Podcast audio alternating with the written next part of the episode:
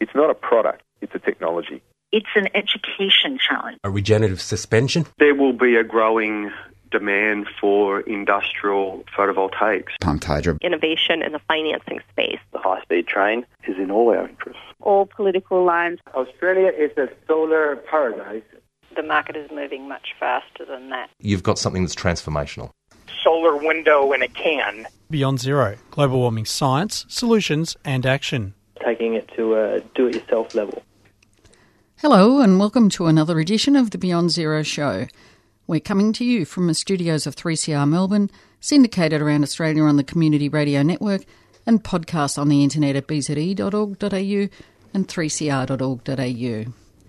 My name is Kay Wenigal, and I'm joined today by my co host Michael Steindl. G'day, everyone. Thanks for joining us again. And Nat's still on holidays if you're wondering why she's not here. There is and has been a lot of research done worldwide on the development of solar cells, and especially in the development of organic solar films called OPVs, organic photovoltaics. And we've talked about them before. Now the claim is that they have multiple integration options, customizable, low carbon footprint, and a low amount of raw materials. So, to find out more about this today, we're going to speak to Kira Rundle. She's a PhD student at Monash University and just about finished her PhD. And she's in the Department of Materials Science and Engineering. Hi, Kira. Thanks for joining us. Hello. Thank you for having me. Firstly, Kira, I just mentioned that you've just about finished your PhD. How far into it are you? Yes. Um, so I just surpassed the three year mark. Um, in Australia, a PhD takes around three to three and a half years. So I should be finishing up by February. Oh, very close. yeah. so tell us what you got. What, what got you into researching OPVs, organic photovoltaics? Yeah, so that actually can be traced back to where I grew up. I grew up in the desert of Arizona in the southwest of the US, and we have one of the richest solar resources in the world. And so I grew up thinking, hmm, how beautiful is this environment, these cacti surrounding me, and how beautiful is the sky and the sun, and why aren't we using this natural resource that is given to us every day? Unfortunately, Arizona is not really a front runner when it comes to renewable energy deployment, but I was hoping that if I can go out and gain a lot of experience, but maybe I could bring some of that back with me. oh, good on you. So we have had previous shows on OPVs, and we understand that the field has changed dramatically in the last two years. Can you tell us now what a OPV consists of and how it works? Yeah, so conventionally, when we talked about organic photovoltaic systems, what we had was a polymer donor material that was paired with a fullerene based acceptor material.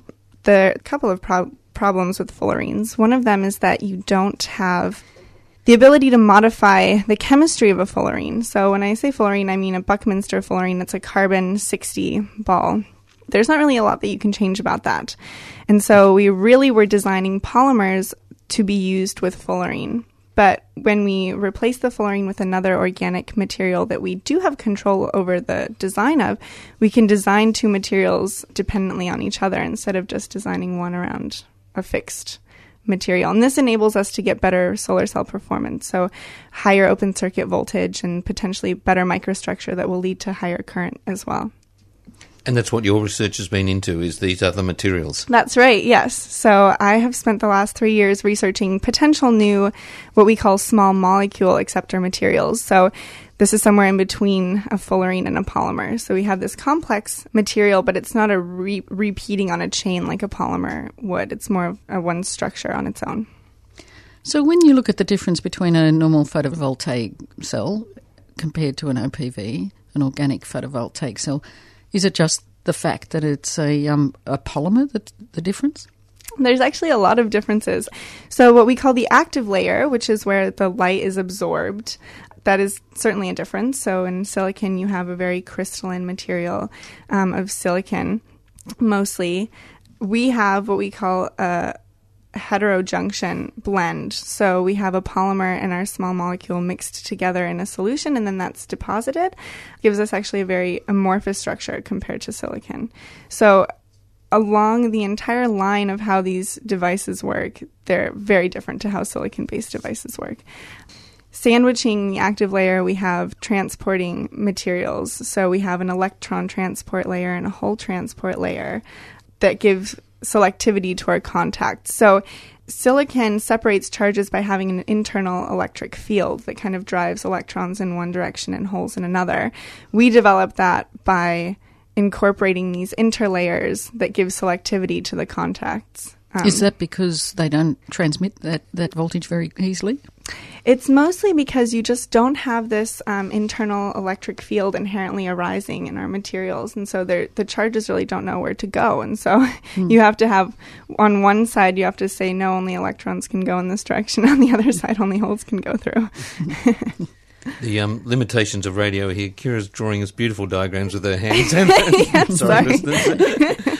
Well, maybe if we talk about how they're manufactured, how they're made. Yeah, sure. How, how are they made? So, the really exciting thing about organics is this potential to be solution processable. Um, and that basically means that you can dissolve the polymer and the small molecule together in a solution um, that can then be coated onto a substrate using coating techniques such as printing, so roll to roll processing onto flexible substrates, for example. So that's something that makes them very unique compared to silicon based solar cells. And yeah, that's one of their huge advantages, isn't it? That you can have this flexible surface roll out the solar cells and yeah. um, all the advantages in cost and, and where you can mount them, which we're going to come to. The, the question that I'm sure is jumping straight to our listeners' minds is where's the efficiency story at? We know that current silicon cells, the ones actually being commercially installed, are somewhere what close to 20% now mm-hmm. for typical ones, uh, slightly over for the more expensive ones. What's the story? With, I, I know it's early days; it's not commercial, but well, there we, are actually what, some commercial yeah, applications yeah, but, already. But the sort of efficiencies you're getting in the lab are mm-hmm. um, double the commercial efficiency. What, what's the story with it? Yes. Okay. So the reason why I say there's been a lot of progress in the past two years as we've moved away from fullerene acceptors is because we've been able to develop new small molecule acceptors that have given us much higher efficiencies. So, for example, a few years ago, OPV had plateaued around about 10% for several years. And in the past two years, with these new materials that we've developed, we're actually now over 14% in single junction lab based devices. And when we build two devices on top of each other to try to absorb more of the solar spectrum, that's what we call a tandem device we're able to get over 17%. So that 17% number is a bit more comparable with current mm-hmm. silicon technology. Oh, that's pretty impressive. But that's in laboratory demonstrations. That's a, a tiny yes. little cell. Yeah, yeah. But, but you've got to start there. Mm, exactly. And coming to the the sort of research you've been doing, we're reading that one of the ways you, the performance can be improved is effectively putting the junction upside down or in, inverted. Tell us about that. Yeah, okay. So that kind of just very basically gets back to those layers I was talking about earlier. So we have control over which um, layers we deposit in what order. So in a conventional solar cell, we would deposit the hole transporting layer first, then the active layer, and then the electron transporting layer on top. And in an inverted device, we're just swapping those. So we have the electron transport layer. And how does that help? It helps because of the um, stability of the devices. So if we use a uh, conventional structure, we use aluminum as the top electrode. Aluminum doesn't have very good stability though, and so likes to oxidize. Exactly. yeah. And so if we um, change the direction that the charges move in, we can actually use silver as our top electrode, and that's much more stable. And that stability has been one of the main problems of OPVs, isn't it? Yeah, absolutely. they, they, well, let's get on to that. We're talking about the temperatures that the, these products operate in, say compared to silicon based products. What is the difference there? Yeah, okay. So um, your listeners are probably aware that Uh, as you increase the temperature of a silicon solar cell, the, the temperature coefficient. The, yeah, exactly. Because of the temperature coefficient, the efficiency decreases. That's not necessarily true for organics, and it's been shown several times that up to temperatures of around 60 degrees Celsius cell temperature, you can have very steady energy output for an organic device.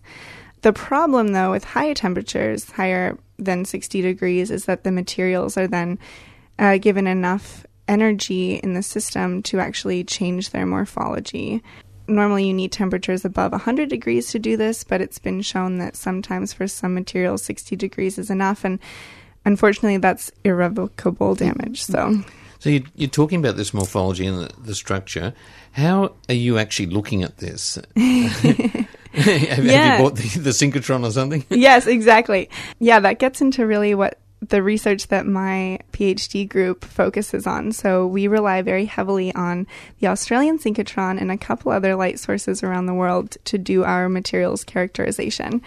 So the problem is that we are dealing with highly amorphous material systems that have their features on nanometer length scales. So we can't use your typical benchtop uh, X-ray diffraction methods to characterize the morphology. Because it's not regular enough. Exactly. Yeah, you wouldn't have enough diffraction off the material to be able to get any uh, meaningful information out of that. So we rely on the synchrotron and we use a couple of different techniques to basically tell us how intermixed are our two materials, so the polymer and the small molecule, and what orientation do they have with respect to the substrate surface. And all of these things play a really critical role in how efficiently the device is able to operate.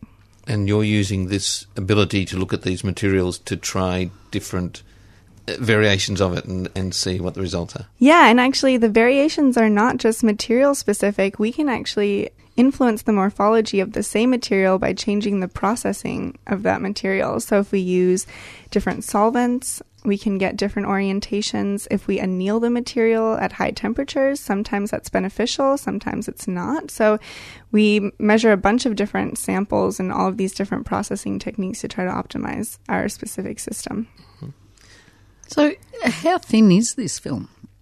Yeah, so the exciting thing about organics is that they can be very thin because they have a very high absorption coefficient. So that basically means when you think of a silicon solar cell, the actual cell itself is on the order of uh, microns thick, so 10 to the minus 6 meters. Our materials are around 100 nanometers thick, so orders of magnitude thinner than silicon. And this actually enables us to make partially transparent films because they don't have to be very thick to be able to absorb the same number of photons. So you can use them in applications like windows and buildings. Yeah, exactly. I think that's the idea. That's, that's one of the most exciting things about the OPVs. yeah. You can do a whole building wrap. You can do the walls and the windows. Yeah, you can tint your car with solar films instead of plastic films. Um, there's a lot of really exciting applications. What happens when you? What, what's the conductivity layer then? What's that made of? So we can actually sputter. It's a it's another deposition technique, a soluble version of say silver, if you want to use that as your electrode material. So there's ways to get around having to use high temperatures to deposit this material. Kira, I've, I've got a really dumb question that I've never understood about OPVs. I, I look at your typical silicon solar cells that on the rooftops, and they've got all these uh, arrays of cells with interconnecting circuitry, just like a, a circuit board. You're talking about printing these things, layers of ink. Mm-hmm. Do you have to also print interconnecting between these things, or you can't just have two big layers and expect to get a heap of volts out of that? Exactly. Yes. Yeah, that's absolutely right. So that's what goes more into what I was saying that we have methods to solubilize the electrode materials as well. And so you really just you print your active layer, your electron and hole transporting layers, and then the last kind of layer would be the electrodes. Okay. If you've just tuned in, we're talking about the latest in OPVs, organic photovoltaics, with Kira Rundle, who's a PhD student at Monash University. Kira, just on the the material, it's not cheap, is it? Is it like titanium oxide or fullerene? I'd imagine would be cheaper. Yeah, so at the moment we're just synthesizing very small batches of material. Um, the reason for that is that we haven't found our optimum material system yet. And so there's still a lot of experimentation going on, and there's a lot of manpower behind producing so many raw materials. I believe once we get up to the level of commercialization, where we'll be synthesizing very large quantities of the given materials, the cost for doing so will decrease dramatically. I think I mentioned this before about the, and you talked about the temperature range that these cells do operate in. If you're putting them on buildings on a, a vertical wall rather than a, a horizontal surface, I'd imagine then you could control that 60 degrees or whatever it is that they start breaking down. Does that mean that they can be nearly as efficient as standard silicon cells? And closely related, what sort of temperature coefficient do they have? Yeah, so the the dependence on temperature or the relationship between t- temperature and efficiency between organic photovoltaics compared to silicon is definitely not as strong. So in silicon, you see That's this. a good thing. It's a very good thing, yes. so you see the um, intense efficiency decrease in silicon with increasing temperature, and we don't see that same correlation in our OPV devices. Conversely, silicon is also very sensitive to light intensity. So that's why we always want to have silicon solar cells on rooftops where they are susceptible to direct sunlight. The organics, because they have a high absorption coefficient, don't necessarily need that. And so, what you can do is you can actually install organic photovoltaics inside a building and recycle ambient light coming out of, you know, Oh. the ceiling, for example. Wow. And they'll still absorb quite a large amount of those photons. So, that's another exciting feature of these materials as well. Wow, that's amazing. So this is where it's not worth putting silicon, say, on the south of the roof, but if these things become economical enough, you could just roll out blankets of O- um, OPVs on the south of your roof. Yeah, absolutely. I would love to see that. So we've discussed the main disadvantages of the OPVs being the low efficiency, the low stability, and the low strength that they have. So what makes them a good product to have on buildings? well, they are optically partially transparent, like I mentioned earlier, so you can actually incorporate them in ways that you can't incorporate silicon. And Um, you can get coloured versions. You can get colored versions. Yeah, exactly. This exactly. So the main solar materials are based off of dye molecules, which means that we know how to modify the chemistry to give us certain colors. So you can essentially make a solar cell that has all the colors of the rainbow. And so aesthetically, this is very appealing to architects. And so there's a potential for these materials to be integrated into buildings in the future. so the way they're integrated helps solve that issue, those issues. Yeah, exactly. And another benefit would be that the cost for producing these materials is projected to be significantly lower than silicon. Oh, really? Yeah, just because, I mean, silicon needs to be processed at extremely high temperatures, above 1400 degrees Celsius, mm-hmm. and we do our printing at room temperature. So that alone um, has much less inherent cost and energy to producing the device. So if you got down to 50% of the cost of silicon and area wasn't a problem, then you're a winner. Exactly. yeah, that's right. Um, I mean, there'll always be situations where we do roofs, for example, where you you want to get as much efficiency as you can because there's not much roof area. But if you're putting walls of buildings and stuff, it's a different. yeah, absolutely. Have they been out there long enough to, to really get an idea of the long term performance? There have been a few trials. Germany really is a leader in Well, that's the a development surprise. of this. I know, right? so there have been a few trials where they've left these and they've used these types of prototype OPVs to power, say, lamps on the side of the road, and they've left them out for about five years, and hmm. they were still operating at the same efficiency or just slightly below Wow. which is very impressive to me. Everyone always talks about this 15% efficiency 10 year lifetime is kind of the golden rule for mm. OPV to be commercially viable, and it seems like we're getting quite close to that. So Wow. that's exciting. And I saw a, a few illustrations of buildings, some pretty amazing architectural style buildings that they've built over in Europe as well, where, where they've actually employed this technology. I presume they're only a few years old, though. Yes, I mm. think so. Mm. Yes. How do they connect together? You've, you've got these, like particularly a window or something. Yeah. How does it work? Yeah, so you've got basically needles. So if you think of what a silicon solar cell looks like, you have the cell itself, and then you have all these fingers coming out to collect charges uh, throughout the bulk of the film. You can imagine they would look quite similar to that. Now, if you wanted transparency because of windows, you can use what's called a transparent conductive oxide as the electrode. And this isn't as efficient as using metal as the conducting material, but it, it can work. And then you Well, if you- retain the transparency. Anything's better than And- nothing, isn't it? That's right. And then at the edge of the panel to connect Hmm. the various panels together to get the power out of them, and they just have a little connector on the corner or something. Yeah, it's similar to how you connect silicon cells together in Yep. series and parallel.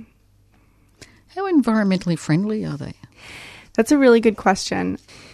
So, In terms of the inherent energy that goes into a cell, vary.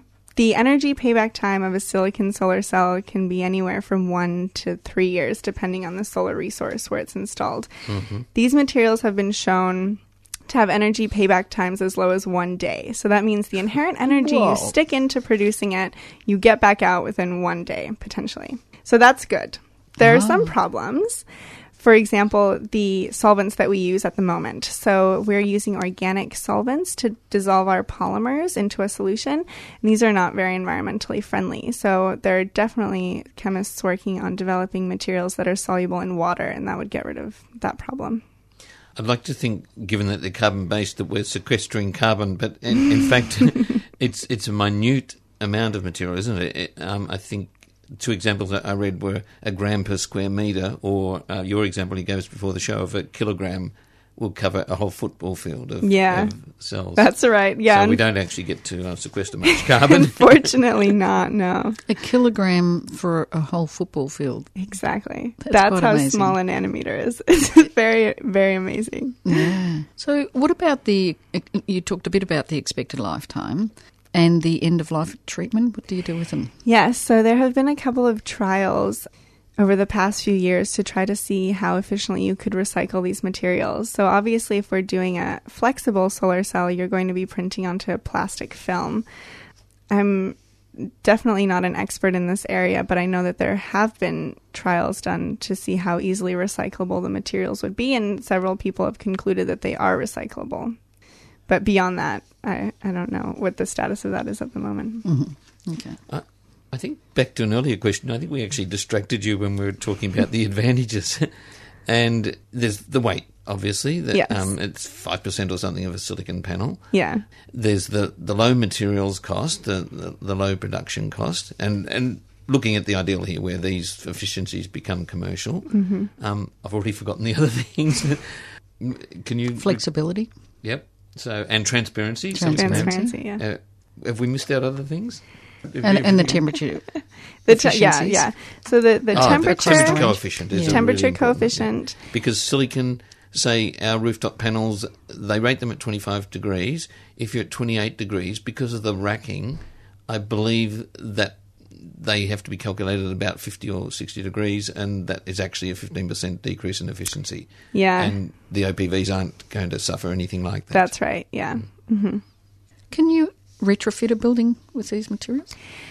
So the idea is that you would make um, a solar film similar to the film that you coat your car windows with as the tinting film. And so in that case, you can retrofit your car with tinting film. And so I believe, yeah, you could retrofit a Could building. building as well. Yeah. Yeah. It, you could do anything really. Yeah, I think Yeah. so. Absolutely. Any surface at all. Yep. Which makes it far more flexible than a standard solar cell, doesn't it? Yeah, and the other um, benefit to having a solar film as opposed to a heavy solar module mounted on the roof is that you're no longer limited to um, however much weight the roof of a particular building can support. So these films weigh next to nothing compared to that, and that's uh, opens another range of applications as well.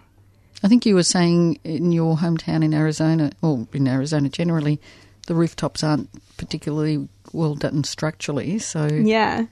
Yeah, that's right. So if you live in an arid climate where you're not expecting to have to be able to support a lot of snowfall in the uh, winter months, your roof might not even be designed to hold the weight of a solar module or an array of solar modules. So if you could then instead put something much lighter on, that would solve that problem as well. So, Kira, your expertise is in research at the moment. Uh, as you said, just about to submit your PhD. You've just been appointed the head of uh, research grants in Australia. Where would you see funding needed to be directed? What and, and what activities would you like to or, or think should be researched next? For me, what would be really exciting is trying to scale up these lab based um, efficiencies into actual modules themselves to see if these high efficient materials on a small scale can also be scaled up. And of course, there's always going to be some loss in efficiency when you do that. But if we can scale this up to a usable size and retain 10% efficiency, I would like to first do that and then do time trials and put them out in the field. S- lifetime trials, you mean, lifetime. yeah. absolutely. So, Mhm. are there commercial partners keen at the moment to do that? Uh, it must have been happening, judging by some of the videos where they're actually rolling them out on roofs and gluing them down. Yeah, yeah. So there are some companies, That's again in in, Germany. Germany, yeah, not here, Yes. though? Um, to my best knowledge, not here. I know CSIRO was involved in researching roll to roll processing of these a few years ago, um, and that program doesn't exist anymore at the moment. But maybe because of Lack the of funding, possibly. Yes, probably. Yeah. Mm, Mhm. That's a shame, isn't it? But that often happens, doesn't it? That we get to a point where we develop it where, to the point where it, it has to be shown to be commercially viable, and then the whole thing goes offshore, and we lose all yeah. the benefits. Yeah, exactly. One final question, a bit off topic, but um, I was at a a forum organised by Lighter Footprints the other night, and one of the panel panelists was Joelle Gergis, and she's a climate scientist. She's written a book on called The Sunburnt Country. She claims she's withdrawn and introverted, and she's trying to get out there and do this um, science communication. You said you're keen to get into science communication. Yeah, absolutely. I love talking about this. Um, I think it's so important to spread the word on all the really exciting technologies that are being developed. And yeah, so I really, really appreciate the opportunity to talk to you this morning. Well, you're doing a great job of it. Mm, yeah, thanks very much, Kira. Thank And you so much. Where would people find out a little bit more about this? So there are a couple of websites. Heliatek in Germany is probably the one that I would point people to. They're a company commercializing this technology. That's probably a good starting point. Great. So just Google Heliatek. Yes, with a K. it's with a K at the end. Thanks again, Kira, for joining us. Thank you. We're talking about the latest in OPVs, organic photovoltaics, with Kira Rundle, who's a PhD student at Monash University. The Beyond Zero show is brought to you by the Climate Change Solutions think tank Beyond Zero Emissions and is recorded in the studios at 3CR Melbourne and syndicated around Australia on the Community Radio Network. If you want to listen to this show or any of the others we've done, you can go to bze.org.au and click on podcasts. If you enjoy the show and can donate to help cover airtime costs and keep us on the air, please go to the BZE website and click on the donate button. Thanks for listening, and we look forward to you joining us again next week. Beyond Zero Emissions is an internationally recognised climate solutions think tank that is focused on solutions, not problems. Become part of the solution by becoming a monthly base load supporter. Go to www.bze.org.au to find out more. bze.org.au. You've been listening to a 3CR podcast produced in the studios of independent community radio station 3CR in Melbourne, Australia. For more information, go to allthews.3cr.org.au.